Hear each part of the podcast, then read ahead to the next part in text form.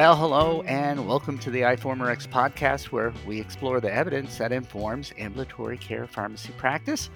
My name is Stuart Haines, and I'm the host of the iForumRx podcast, and it's great to have you joining us today. Chronic pain is common, and gabapentinoids, such as gabapentin and pregabalin, are frequently prescribed. While the official indications in terms of pain treatment are limited, to neuropathic pain associated with diabetes or spinal cord injuries and shingles, gabapentinoids are often prescribed when the etiology of the patient's pain is a bit unclear. And I think their use has been accelerated in recent years as clinicians seek alternatives to opioids. I think there's a perception, though, that among many clinicians, that gabapentinoids are somehow safer than alternative medications that might be used for pain, particularly in older adults. And anyone who consults in a skilled nursing facility or works in a geriatric assessment clinic will likely tell you that gabapentin and pregabalin are prescribed a lot. And sometimes it's unclear if they're truly indicated. While gabapentinoids are generally safe, they are not devoid of side effects, and many of our patients experience grogginess and sedation and lightheadedness. And I think we often forget that they can cause lower extremity edema. A recent paper published in the Journal of the American Geriatric Association, or more affectionately called JAGS, reported a troubling increase in diuretic use in older adults prescribed either gabapentin or pregabalin. And here to tell us about the study and its implications in practice are Veronica Arceri and Mallory Telese. Dr. Arceri is a PGY2 endocrinology pharmacy practice resident, and Dr. Telese is assistant professor of pharmacy practice at the Albany College of Pharmacy and Health Sciences. And they both provide patient care at the Albany Medical Center Division of Community Endocrinology in Albany, New York. Mallory, it's, it's great to have you back on the iForumRx podcast today. And Veronica, it's wonderful to have you here as a first time contributor. Welcome. Thank you for having us, Stuart. Third time's the charm. Thank you for having us. Excited to be here for the first time. So, Mallory, to get this discussion started, I'm, I'm wondering if you can give us a better understanding of some of the adverse effects associated with gabapentinoid use. As I said in the introduction, I think prescribers consider pregabalin and gabapentin to be like safer choices that, than some of the other alternatives that they might use, such as opioids or tricyclic antidepressants or NSAIDs. But these medications are not risk free. No, Stuart, they certainly aren't risk free. In fact, both gabapentin and pregabalin can lead to moderate dose dependent increases in extracellular GABA levels in the brain, causing symptoms of relaxation and euphoria. This is especially apparent during the beginning of therapy, when supertherapeutic doses are taken, and when they are used in combination with opioids. Pharmacovigilance studies of gabapentinoids have reported that abuse and misuse is more common with pregabalin, and luckily, pregabalin is already a Schedule 5 controlled substance. Unfortunately, gabapentin is not, making it much more accessible and a more convenient option when looking for an alternative agent to opioids or NSAIDs for pain management. And for these reasons, multiple states have added gabapentin to their prescription monitoring program and even treat it as a controlled substance to minimize the risk of abuse and misuse. Some other problematic side effects to consider for gabapentinoids include neurologic symptoms such as ataxia, somnolence, and dizziness, along with peripheral edema. The incidence of neurologic symptoms is upwards of 36% depending on the side effect, dose, and agent that we're considering and the incidence of peripheral edema ranges from 4 to 12%. These side effects are often dose dependent and can be mitigated by slowly titrating the dose. And specifically, the CNS adverse effects that accompany gabapentinoids landed them on the Beers criteria due to their fall risk potential in elderly patients. When prescribed to elderly patients, they are recommended only in low doses and should be avoided in combination with opioids unless they are being used for cross tapering purposes. And even this combination of opioids and gabapentinoids should be prescribed cautiously in elderly patients given the higher risk of respiratory depression, as noted in a 2019 FDA drug safety warning. So, Mallory, let's talk about the study that you reviewed in your iForumRx commentary.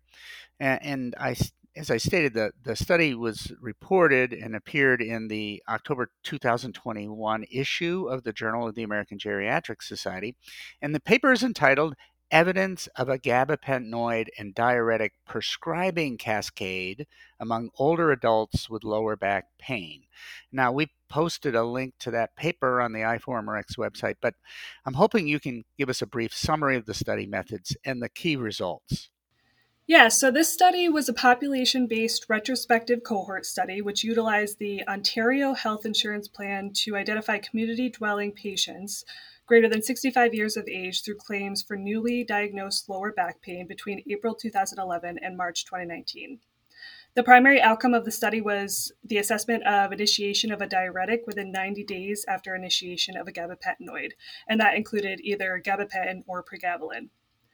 The secondary outcome was initiation of a diuretic within 180 days after gabapentinoid initiation. The diuretics that were assessed were amiloride, chlorthalidone, eplerenone, furosemide, hydrochlorothiazide, indapamide, spironolactone, and triamterene. I won't go too in depth about the exclusion criteria as the list is extensive. However, I will mention that patients with a history of an epilepsy diagnosis in the year preceding the index date and prevalent NSAID users were excluded from the study and this will become more important when we discuss the limitations of the study. A total of 7,867 gabapentinoid users and 252,477 non gabapentinoid users met the inclusion criteria. Baseline demographics were similar between the two groups, and the median age was 74. The statistical analysis demonstrated a higher cumulative incidence of diuretic dispensing in the gabapentinoid group compared to the non gabapentinoid group for both the primary and secondary outcome. The median time to diuretic dispensing was 36 days in the gabapentinoid group compared to 41 days in the non gabapentinoid group. The most prescribed diuretics were furosemide and hydrochlorothiazide. And in an analysis based on dosing categories, those prescribed high dose gabapentinoids demonstrated a significantly increased risk of diuretic dispensing, but this was not observed over a 90 day period. And just to give you an idea of the definition of high dose, they considered high dose as doses of a greater than 1800 milligrams per day for gabapentin and greater than 300 milligrams per day for pregabalin. Well, Veronica, there are a few things that I really like about the study design and the analysis, but you know, every study has caveats and limitations. So, what do you consider to be the strengths and potential weaknesses of this study? So, thinking about the strengths, it was great to see that the study was performed in a large patient population, notably over 250,000 patients, and performed in the population that we're really going to see in ambulatory care practice, which are community dwelling older adults as opposed to those in facilities, and those that are using these medications outpatient with ambulatory care follow up. Some things to consider when applying these findings to practice are that this study only captured patients using gabapentinoids for back pain, but missed labeled and unlabeled indications including peripheral neuropathy, fibromyalgia, and neuropathic pain that we commonly see these medications prescribed for. Additionally, Mallory mentioned the list of diuretics assessed in this study, but this list did not include torsemide or bumetanide, meaning that certain diuretics weren't captured and ultimately both the indications not captured and the diuretics not captured could lead to an underestimation of the frequency of this prescribing cascade. Over the counter NSAID use was also not assessed. Uh, prescription use was assessed, but not over the counter use. And over the counter use could have contributed to edema as a co founding factor. Ultimately, there was also no ability to connect diagnostic codes to diuretic prescribing. For instance, if a patient was prescribed a diuretic for another indication, such as hypertension, this was something that could not be assessed by the study. So, just a few factors that need to be considered when applying these findings to practice. I think this study, Veronica, brings to our attention uh, a potential problem that is often overlooked that is, the, the risk of a prescribing cascade.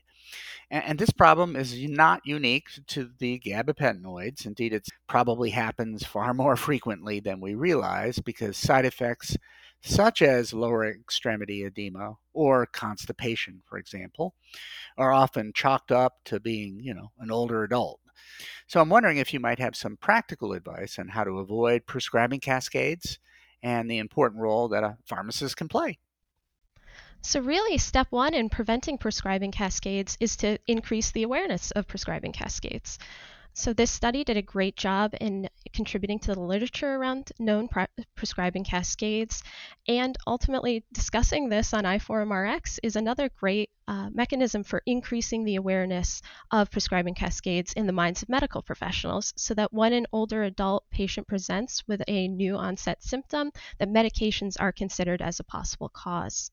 Now, Dr. Jerry Gurwitz, who is a geriatrician and a contributor to this study, really has a great quote in terms of management of prescribing cascades that any symptom in an elderly patient should be considered a drug side effect until proven otherwise. And that really highlights the need to ask in our older adult patients could this symptom be the result of an existing drug therapy? And to add medication use to the differential diagnosis when these patients present. As you mentioned, side effects are commonly misidentified as new onset medical conditions and chalked up to conditions associated with old age. So, really adding that question that the symptom could be the result of an existing drug therapy to your clinical thought process can help identify prescribing cascades. When identifying high risk medications, resources like the Beers criteria and Stop Start can help identify medications with an increased risk of side effects in older adults. As I mentioned before, this study is contributing to identification of new prescribing cascades. And ultimately, uh, you can help identify prescribing cascades by being familiar with side effect profiles. Notably, this study assessed edema caused by gabapentinoids, but edema is a really common side effect, and many medications, such as amlodipine and TZDs, can also cause edema, ultimately lead to diuretic prescribing and this prescribing cascade. So, at its baseline, prescribing cascades are a medication related issue, and so pharmacists, as the medication experts, are ideally positioned to complete medication regimen review and identify medications with a high risk of side effects. Well, Veronica Mallory, thank you for being on our show today and, and talking to us about the risk of adverse effects associated with gabapentinoids and really, you know, the larger issue, which is the potential for prescribing cascades that not only increase the risk of more side effects, but also increase healthcare costs. Well, I hope our listeners will share with us some of their thoughts about how we can address the overuse of gabapentinoids and provide some additional examples where they commonly see a prescribing cascade. Now, remember, iForumRx members can leave comments and use the interactive features on the website.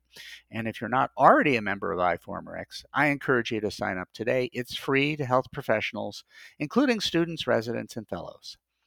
And if you are a board certified ambulatory care pharmacist, I hope you'll take advantage of the American Pharmacists Association's board prep and recertification program. You can earn recertification and continuing education credit for listening to this podcast and reading the commentary posted on the iForumRx website. So just click on that link posted below the article to learn more about that program.